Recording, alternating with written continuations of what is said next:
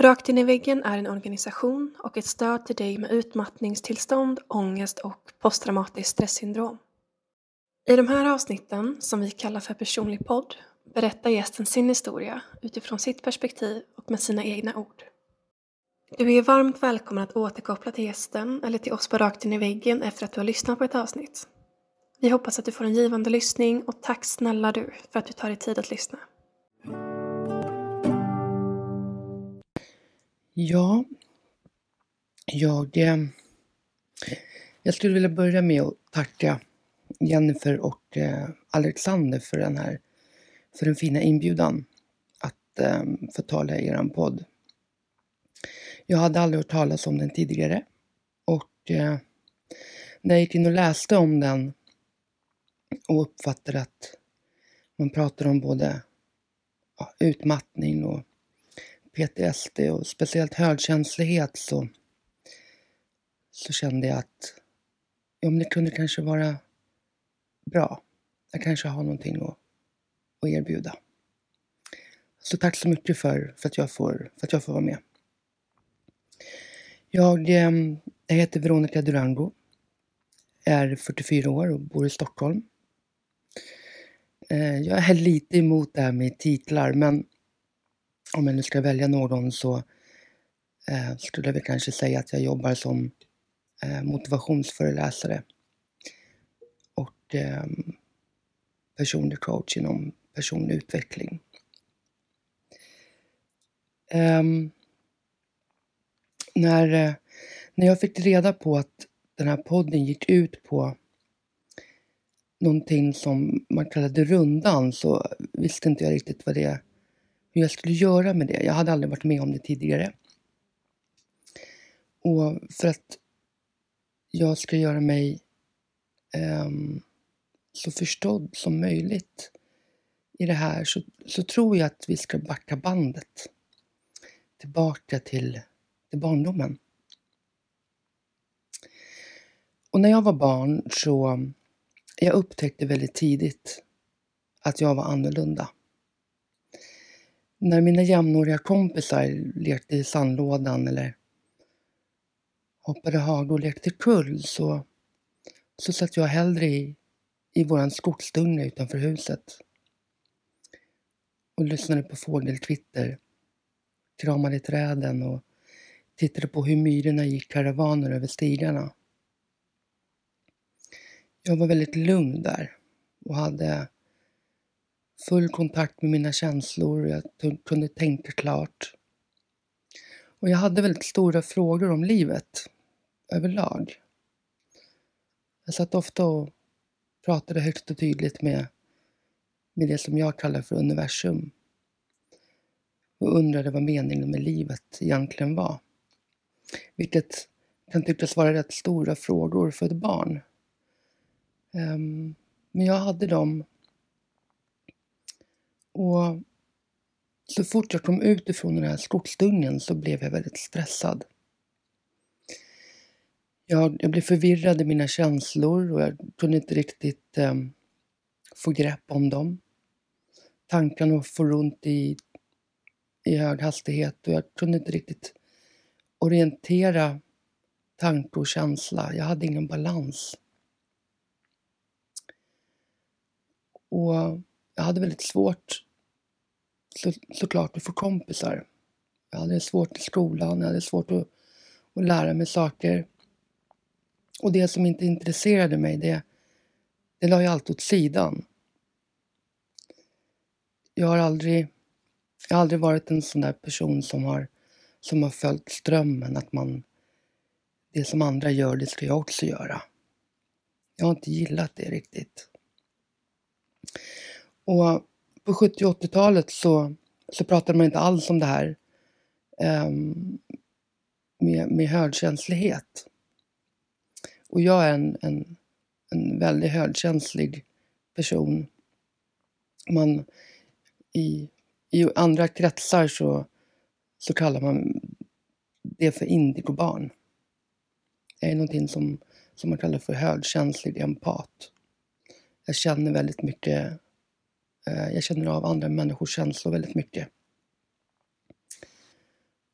Och det här pratar man ju som sagt inte om utan man skickade runt mig ganska mycket till psykologer och terapeuter för att man skulle försöka lösa gåtan på varför Veronica var så, var så annorlunda. Och att varför kunde man inte bara varför kunde jag inte bara anpassa mig? Och det här skapade också ganska stor kaos i mig för jag kände ju att andra tyckte att jag var konstig. Vilket gjorde mig väldigt ledsen och frustrerad.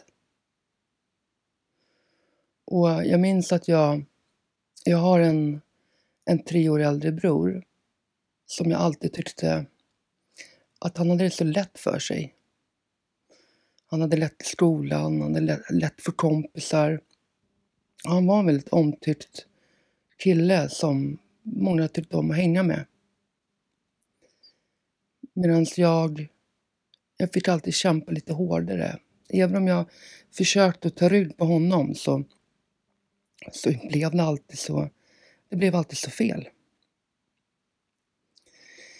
Jag, eh, jag kommer från en, jag har en ganska speciell bakgrund och har levt um, väldigt mycket med en inre stress.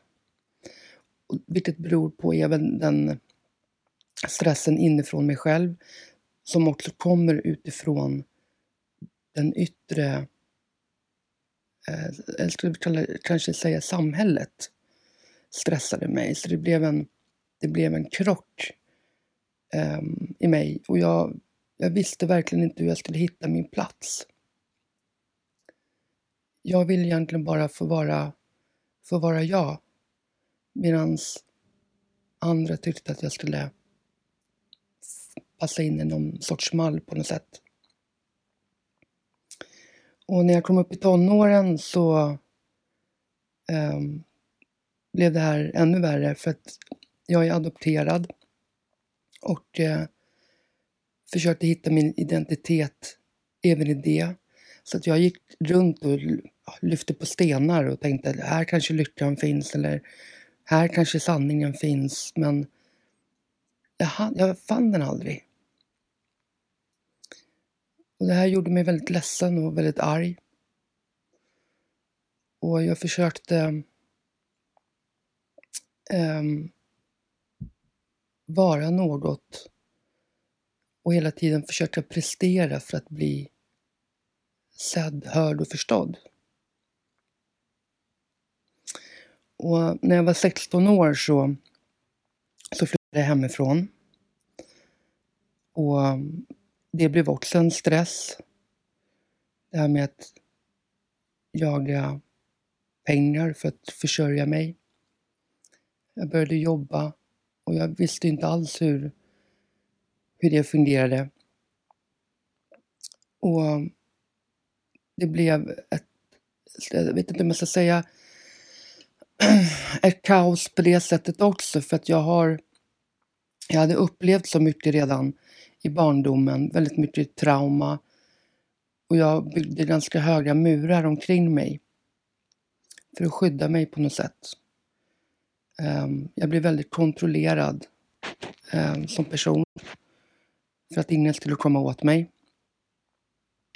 Och jag, jag var väldigt arg och tyckte att vilken konstig värld vi lever i. Om man hela tiden ska behöva kämpa för, för att få vara någonting. Jag tyckte inte det var kul. Och när jag kom upp i 20-årsåldern, jag var väl 20, 21 någonstans, så, så började jag jobba som säljare.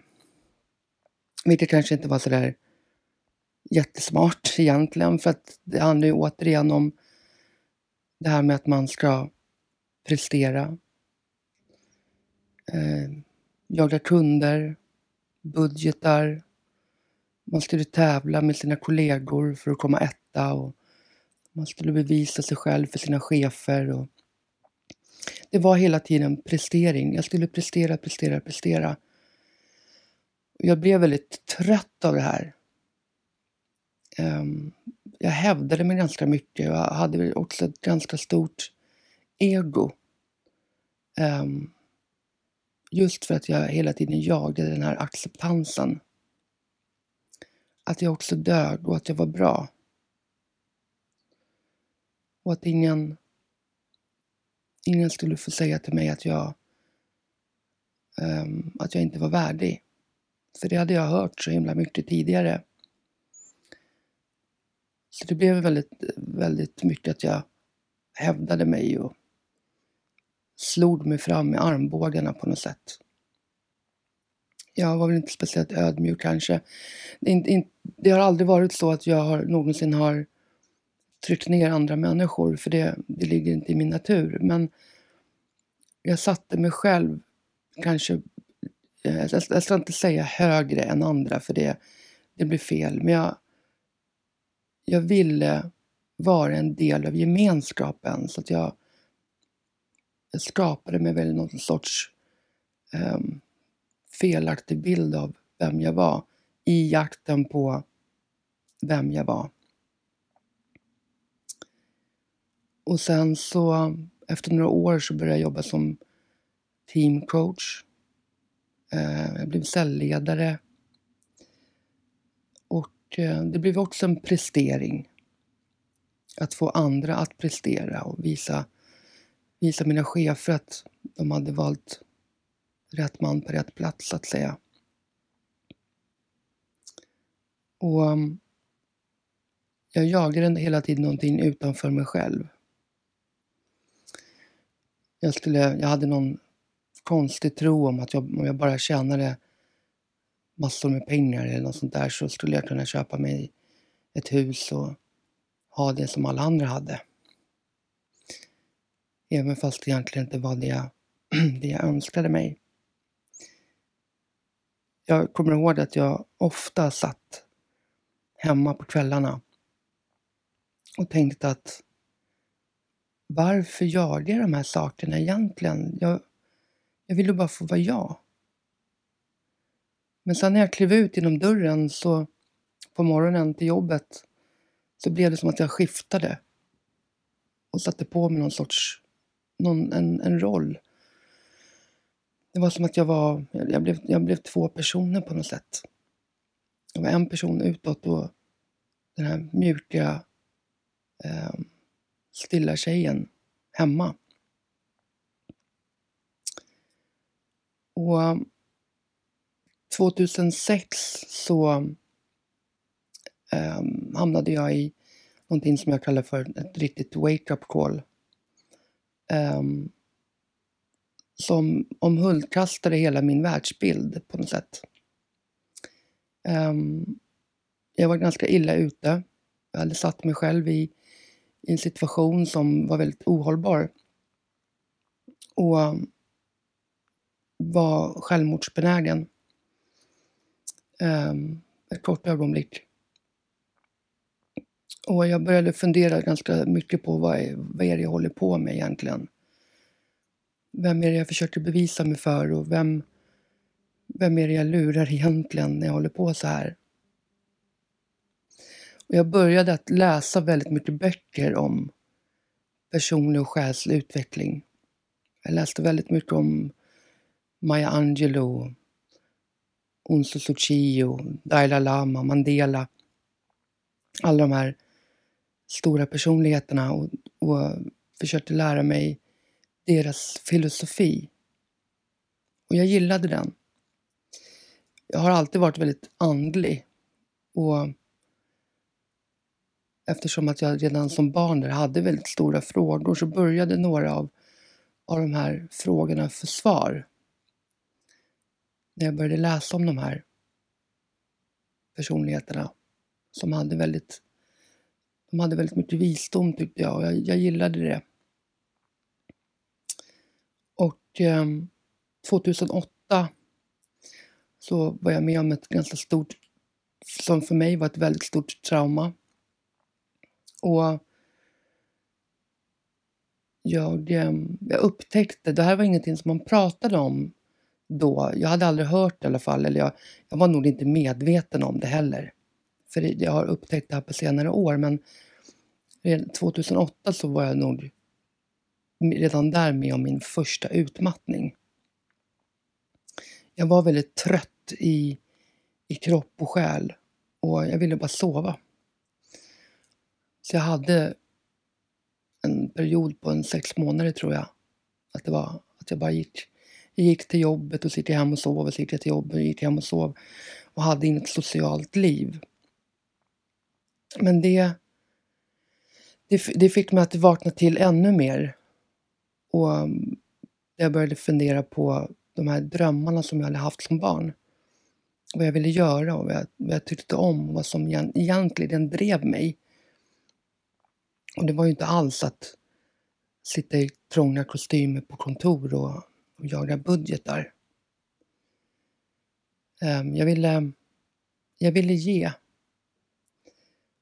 Och jag har alltid, jag har alltid sett människor. Och när människor lider så, så lider jag. Och jag har alltid velat hjälpa. Och jag har väl alltid varit en, en person också som, som människor har vänt sig till i, i stora som små livsfrågor. Och jag har alltid tyckt om det. Att, att få vara någon som, som människor litar på och känner sig trygga med. Och jag, jag, vet, jag förstod nog inte riktigt att, att det var en del av mitt, av mitt livskall. Eh, jag tänkte inte den tanken då. Ehm, utan det var bara så.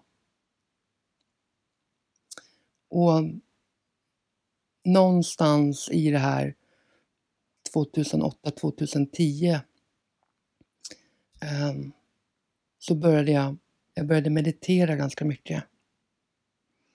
Jag började yoga.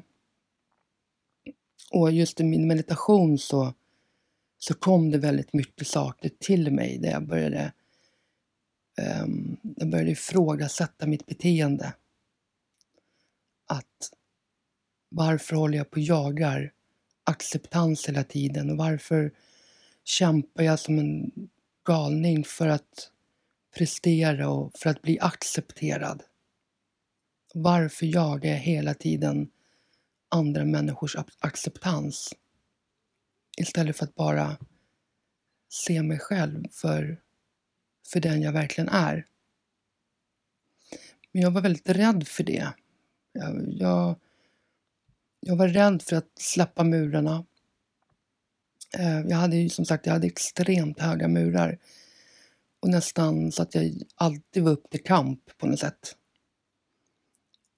Och alltid stressad, in den här inre stressen. Och hade jag inte haft... Jag är extremt glad för att jag verkligen började med meditationen där jag fick, jag fick stilla tankarna. Och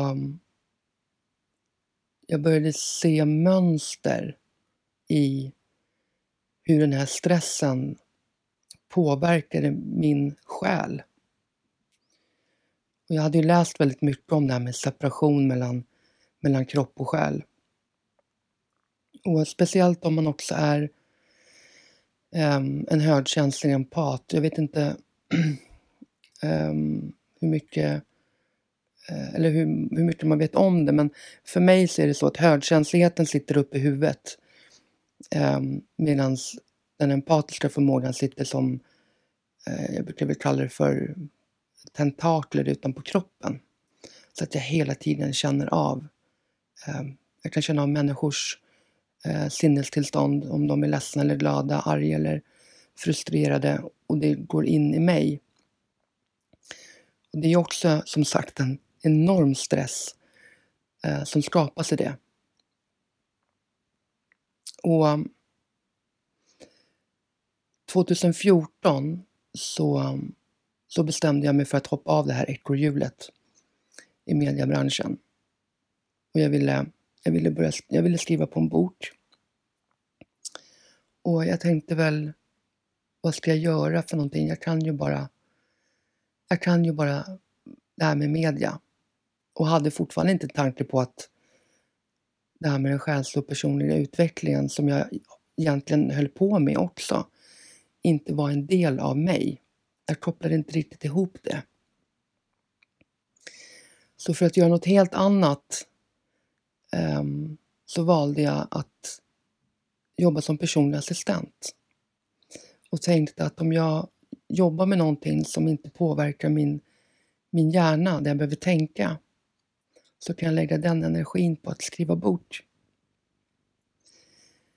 Um, så jag började som personlig assistent som sagt och det var absolut inte det smartaste alternativet. För är man då som jag, hörkänslig, empat och jobbar med människor som är sjuka så kan det bli, få förödande konsekvenser och så blev det för mig. Men jag kopplade inte ihop det. Eh, redan första dagen eh, som jag jobbade så skulle jag jobba med en man som var han var döende i, i den här fruktansvärda sjukdomen ALS. Eh, och redan när jag klev in i hans våning så fick jag en ångestklump i halsen som jag aldrig hade haft förut. Och mm, redan första veckan kom jag ihåg att jag hade, hade svettningar och jag hade börjat få problem att sova på nätterna. Jag hade ont i kroppen. Um, jag kände mig ut, urlakad på energi. Och den tanke som jag hade haft att det var att jag skulle jobba på kvällarna och skriva på dagarna.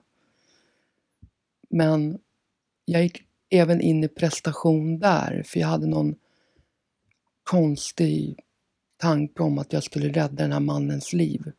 Och jag blev extremt frustrerad och stressad när jag såg att han blev dåligare och dåligare. Och jag kunde inte rädda honom. Så blev det också så, en, såklart en, en prestation. Och um, jag vet att jag tänkte väldigt ofta, vad är det som gör att jag går in i de här ska rädda livet-tanken. Jag har ofta haft den här tanken om att jag ska försöka rädda världen på något sätt. Um, jag kom ganska snabbt fram till att det har ju med min, med min barndom att göra. Jag har en, en, jag har en väldigt speciell livshistoria som, som vi alla har, men jag har varit med om väldigt mycket trauma i livet. Och jag hade börjat gå tillbaka till att försöka lösa upp de här traumorna. Um, vilket jag gjorde väldigt mycket i mina meditationer. Jag skrev mycket, jag började, jag började skriva förlåtelsebrev och jag började verkligen se på mig själv med andra ögon. Jag använde spegelmetoden väldigt mycket. Um, vilket var en metod som min farmor hade lärt mig som barn. Den var väldigt effektiv. Och jag höll på med det här um, ett bra tag till våren 2016. Um, ehm, då jag var på, på Palma, Mallorca. Och jag kände att jag behövde en, en paus ifrån allting så att jag, jag åkte till Palma över en helg. Um, och sista dagen eller dagen innan jag skulle åka hem så, så åkte jag på en bussresa i bergen. Och på vägen ner så, så krockade våran buss med en annan buss. Ingen kom till fysisk skada men det var en väldigt traumatisk situation och jag såg hela livet gå i revy. Och ehm, i, i KBT så pratar man ju om det här med fight, flight och freeze. Och jag hamnade i i freeze. Jag frös till. Jag kunde inte röra mig, jag kunde inte, jag kunde inte göra någonting. Och det var en väldigt ny erfarenhet för mig, för jag har ju alltid varit en person som har gått upp i fight. Um, jag är ju lite av en krigare sådär, så att jag har alltid jag har alltid krigat, men här blev jag som till sten. Och när jag kom ner från det här berget så så var jag väl lite skakig Men tänkte att det gick ju bra allting så att jag hade väl en ganska mysig kväll med mig själv där och så dagen efter när jag skulle åka hem så checkade jag in på flygplatsen. Och så händer det någonting eh, i mitt huvud direkt efter incheckningen. Och det är som att Eh, det är lite som att människor pratar i plåtburkar och jag fick ont i ögonen av lamporna och jag började svettas. Och jag hade väldigt svårt att orientera mig och blev yr. Så jag satte mig på mitt på, på flygplatsen och började hälla i mig vatten. Och tänkte att vad är det som händer? Och mm, jag var där själv. Så jag, jag blev rädd, men jag tänkte ändå att ta dig till gaten Veronica, du, du måste hem. Um, så jag, jag, tar mig till den här gaten på något vis och sätter mig på planet.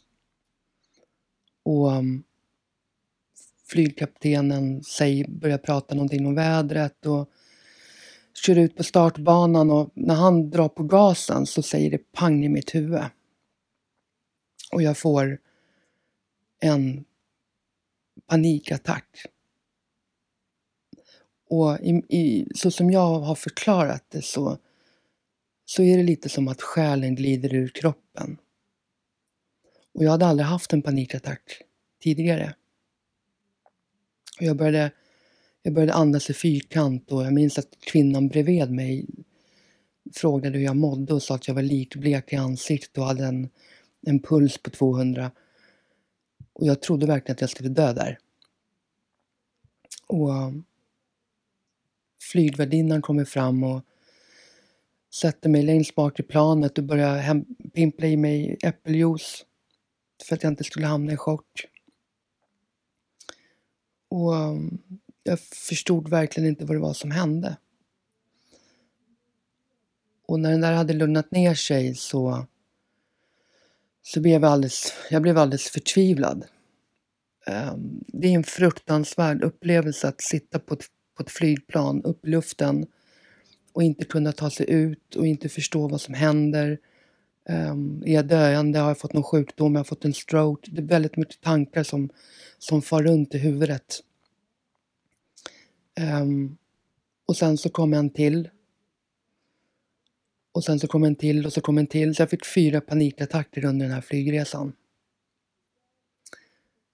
Och det var som sagt fruktansvärt och jag, jag tänkte så här, ska jag aldrig mer få, ska jag aldrig mer kunna flyga och resa till de här vackra platserna som jag älskar att få göra. Jag har rest väldigt mycket i mitt liv och det är en del av, av mig att få uppleva andra kulturer och se mig runt i världen. Det har varit en, en stor passion i mitt liv. Och um, jag kom i alla fall hem på natten, gick och la mig och tänkte åh, jag lever. Och jag sjukskrev mig eh, två dagar faktiskt. Jag var lite klok där. Och gick ut väldigt mycket i skogen. Jag hade bara några veckor innan det här så hade jag flyttat ut ifrån från stan. Jag bodde på Medborgarplatsen i Stockholm. Hade flyttat ut till Bromma. Och det, det finns en, eh, ett naturreservat precis där jag bor.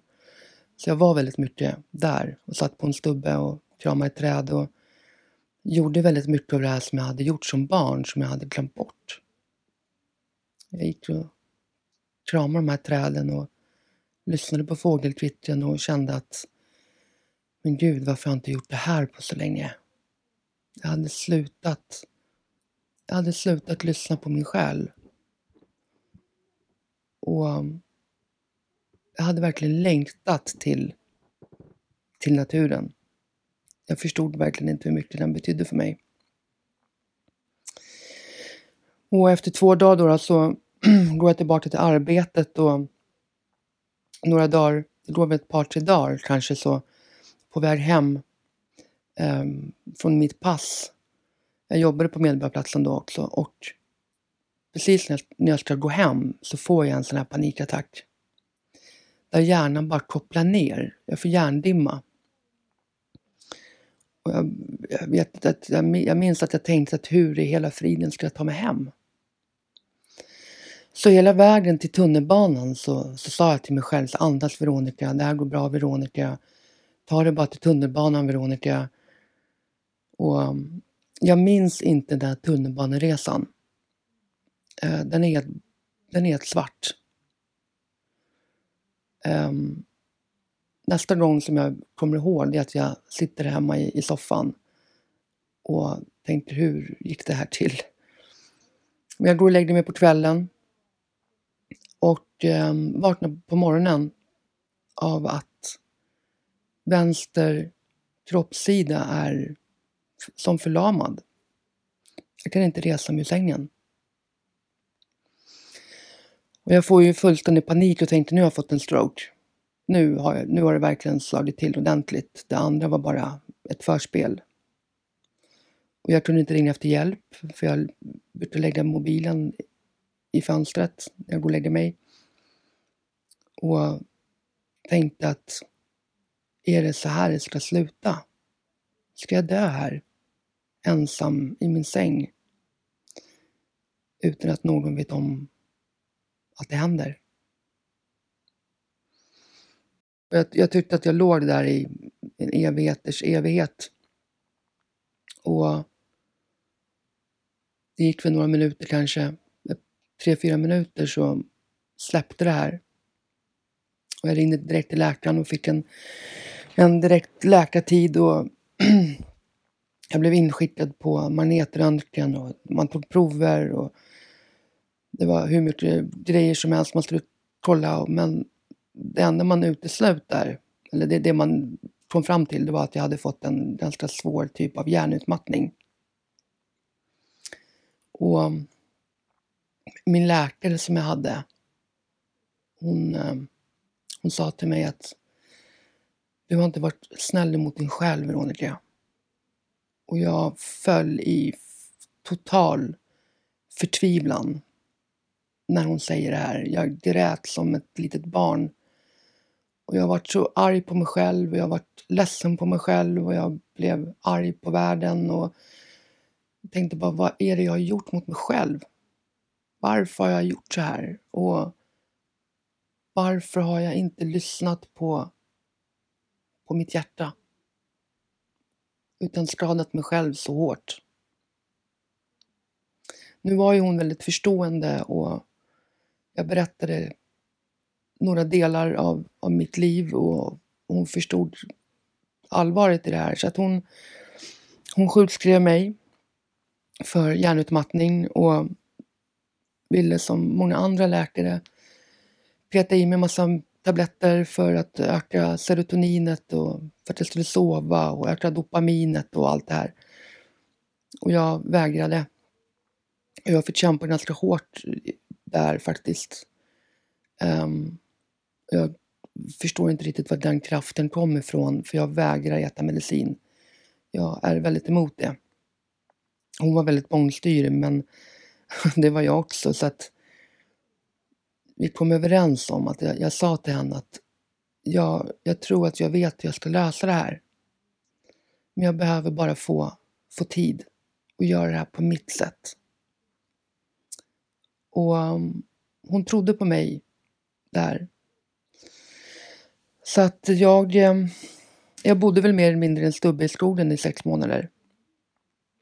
Och um, den här tiden så befann jag mig i, i olika kretsar så kallar man det här för själens mörka natt.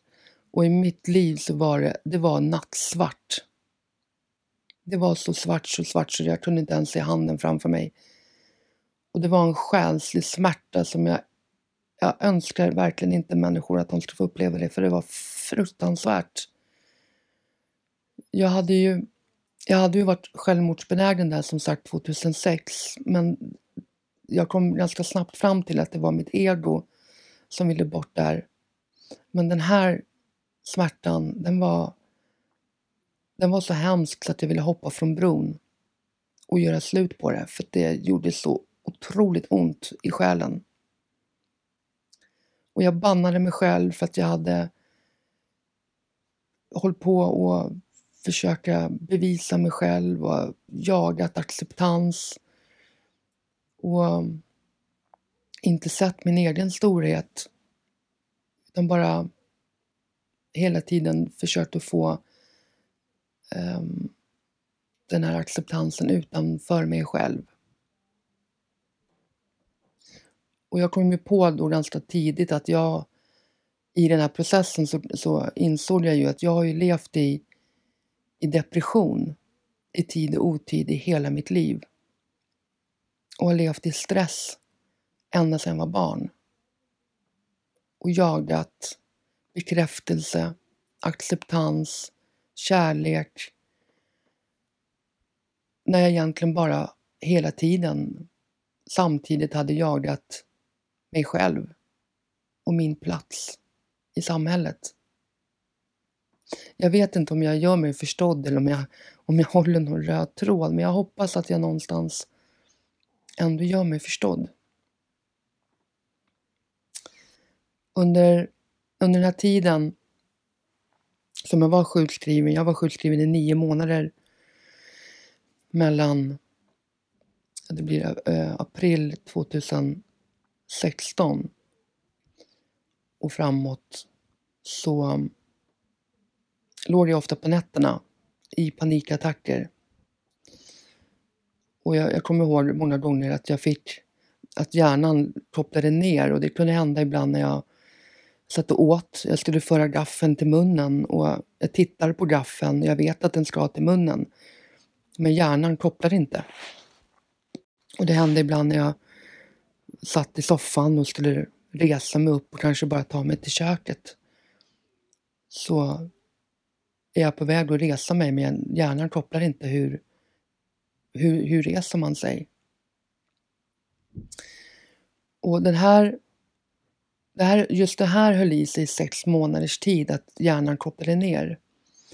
Men vad jag lärde mig att förstå, det var att hur viktigt det var för mig att verkligen lära mig att släppa på kontrollen och ha tillit till att det löser sig om jag bara släpper kontrollen.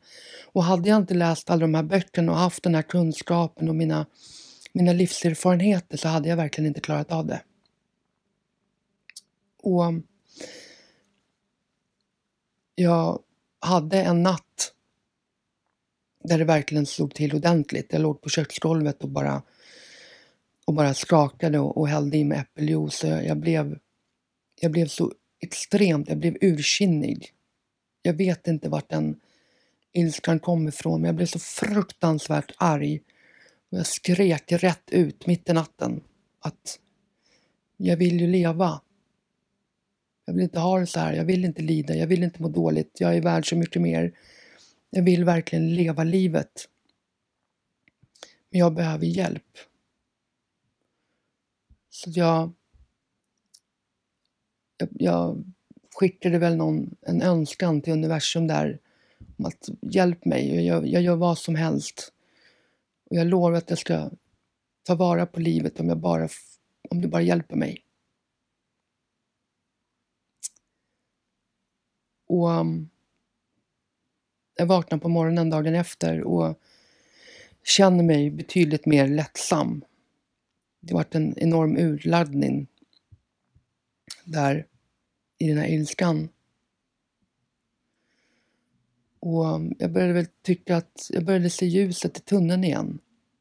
Och um, kände att jag hade kommit igenom. Det är så att jag, jag hör väldigt ofta många som, som pratar om utmattning och säger ofta att de vill tillbaka till, till livet. Jag har alltid tänkt att jag ska inte tillbaka för det finns ingenting där borta som var bra. Utan man behöver komma igenom och framåt.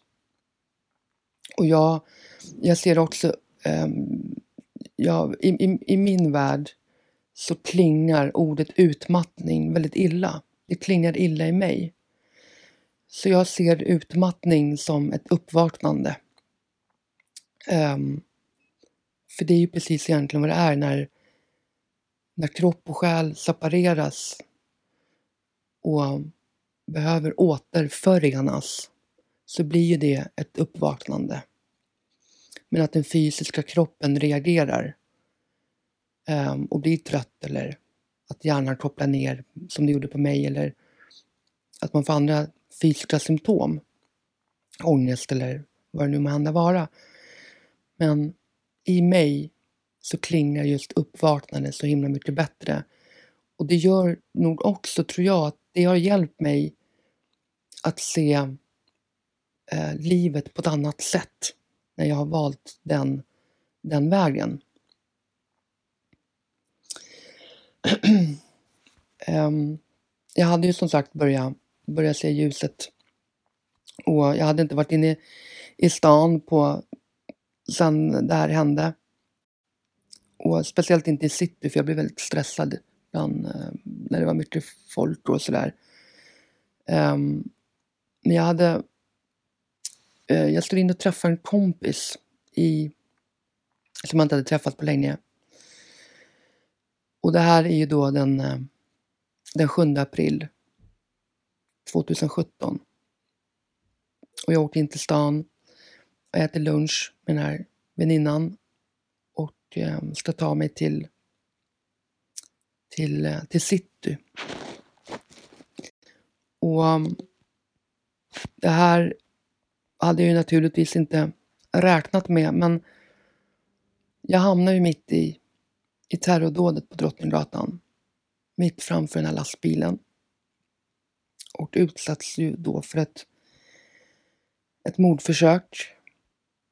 Och eh, det här Ehm, jag blir, just nu när jag sitter och pratar om det så här så blir jag extremt, jag blir väldigt berörd av det här för att jag hamnade i, i chock. Jag fick eh, PTSD. Och det som, det här kan ju verka hemskt och jag vet att jag har skrivit det här, eh, jag har delat mycket av min historia på, i mina sociala mediekanaler bland annat på Instagram på veronicadurangor.se så, så jag har delat min story. Men den här situationen förändrade hela mitt liv. Um, en del har ju sagt att jag blev på något sätt på nytt född. Och jag, jag måste nog hålla med om det. Um, och det som är hemskt det är att det blev min vändpunkt när så många andra kom till så stor skada och där människor förlorade sina liv.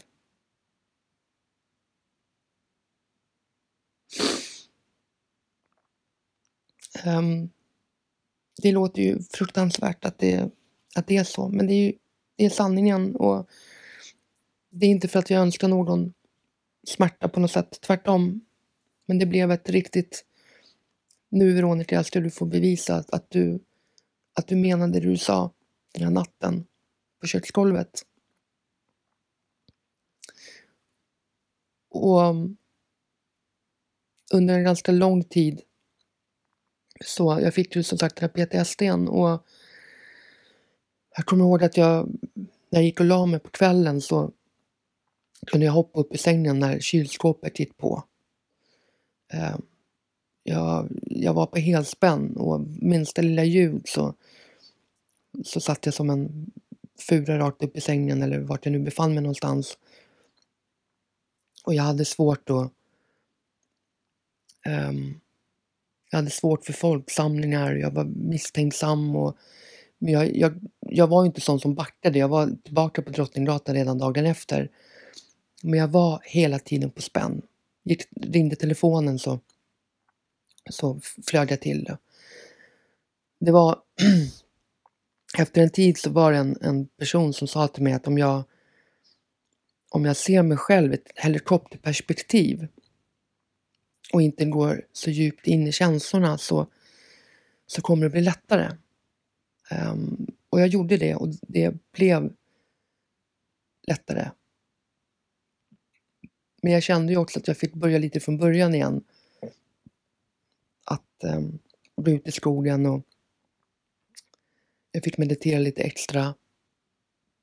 Um, jag ändrade väldigt mycket på min kost, och, vilket jag hade gjort redan innan, men jag fick ändra på ännu mera för jag var så extremt känslig. Och um, någonting hände även med min, med min högkänslighet. Um, det är som att jag öppnade upp hela, hela mig själv på något sätt. Murarna föll helt och hållet och jag hade inte de här rädslorna längre och jag visste, jag visste vem jag var. Men att det skulle kräva så otroligt fruktansvärda situationer för att jag skulle vakna till liv. Um, det bannade jag mig själv lite för under ett tag faktiskt. Uh, och tänkte att hur dum får man vara? Um, men det är ju ingen idé att göra det. Um, det är ju som det är och det kan ju, hur konstigt det än kan låta, så är jag så, jag är så fruktansvärt tacksam för allt som jag har varit med om. Um, jag har ju en föreläsning som heter Våga vara du som jag, som jag går ut med just nu, där jag delar väldigt mycket av min historia. Och jag kommer på mig själv varje gång som jag har haft den här föreläsningen så tänker jag verkligen tack, tack livet för allt. För allt som jag har fått och för allt som jag har lärt mig. För utan det så hade jag inte fått vara den jag är. och jag... Jag ska inte säga att jag har släppt helt och hållet på det här med prestation för att prestation har man ju alltid. Men um, jag gör det inte för andra människor längre. Jag försöker inte bevisa mig för andra människor längre. Jag är inte arg på mig själv. Jag försöker inte jag försöker inte jaga acceptansen. Jag är, jag är bara Veronica. Som också har fel och brister som alla andra, men jag, jag bannar mig inte själv för det. Utan jag försöker att titta på, på det med, med kärlek och omtanke. Och se vad är det jag behöver bli bättre på och vad är det jag behöver se. Men den här resan har också gjort att jag, jag, jag vet att jag minns eh, när, när den här värsta tiden under min hjärnutmattning var så upptäckte jag ju väldigt tidigt att jag hade inget skyddsnät. Jag hade ingen att be om hjälp. För jag hade alltid hjälpt alla andra. Men eftersom att jag hade haft de här murarna och skyddade mig och inte släppte in människor så gjorde det också att jag, jag hade ingen som jag litade på som kunde, som kunde hjälpa mig. Och det var inget kul. För att gå igenom det här ensam, det är ingenting som jag rekommenderar. Så är det så att du har ursäkta, människor omkring dig så, så be för guds skull om hjälp. Försök inte att lösa det själv. Utan ta hjälp och säg, säg som det är. Att du mår dåligt och du behöver bara, om det bara är för att prata av dig eller få ha en trygg famn eller vad det nu må hända vara, ta hjälpen. Jag, eh, jag, jag har ofta tänkt vad det är som gör att det är så väldigt många som just nu befinner sig i det här då som många då kallar utmattning som jag då ser som uppvaknande. Och jag tror att det här handlar väldigt mycket om att vi, vi befinner oss i en tid i världen där det är så extremt viktigt, och jag säger verkligen extremt viktigt, att våga vara den man är och att släppa alla de här yttre um, det här yttre jagandet. Jag vet inte om jag gör mig förstådd när jag säger så, men vad andra människor tycker om oss, det spelar otroligt lite roll. För det viktigaste är vad vi tycker om oss själva. Och det här kan ju vara väldigt klyschigt. Ehm, jag förstår att man kanske uppfattar det så. Men ju mer vi jagar den yttre acceptansen, desto mindre accepterar vi oss själva. Och jag tror som sagt att det finns en, en, en orsak till varför det är så många som just nu befinner sig i det här uppvaknandet, eh, depression och så vidare. För att man har, man har lagt locket på känslor och Ehm, jag tror att det också är väldigt vanligt just här uppe i norr. Vi är ju väldigt, eh, jag vet inte om jag ska säga självständiga, men vi är ju väldigt mycket det här, man ska inte prata känslor och så vidare. Och stänger in och bara kör på. Ehm, och det kommer inte att funka. Och just nu när det ser ut som det gör så är det lite som att livet um, hjälper oss mer än vad det hjälper oss. Och det glömmer man ganska ofta. Jag vet att jag glömde det väldigt många gånger Ehm, och har lärt mig att förstå det. Att när det sker en motgång så är det livet som säger vad är det du behöver titta på. Min önskan är att, att alla människor ska få leva i harmoni. Och jag skulle vilja tacka dig för att du har lyssnat. Och om det finns ett råd som man skulle vilja ge på vägen till dig som befinner dig i en situation det är att Lägg handen på hjärtat och säg att jag är okej. Okay. Och jag duger som jag gör, som jag är, för det gör du. Vi har alla en, en livsuppgift och den livsuppgiften kan se olika ut. Jag har hittat min, kanske du har hittat din. Eller kanske du söker den. Och det kan ju vara allt från att sjunga eller dansa eller skriva en bok eller jobba som kassörska, vad vet jag.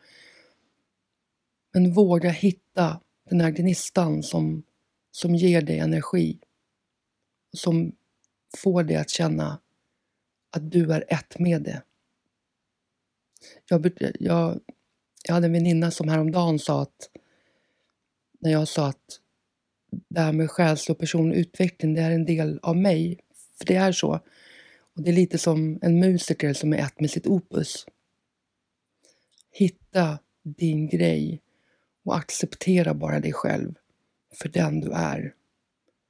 För du är så bra i allt vad du är. Och jag önskar att du ska tro på mig när jag säger det. Och min önskan är att, att du ska finna modet och leva livet och bara vara du.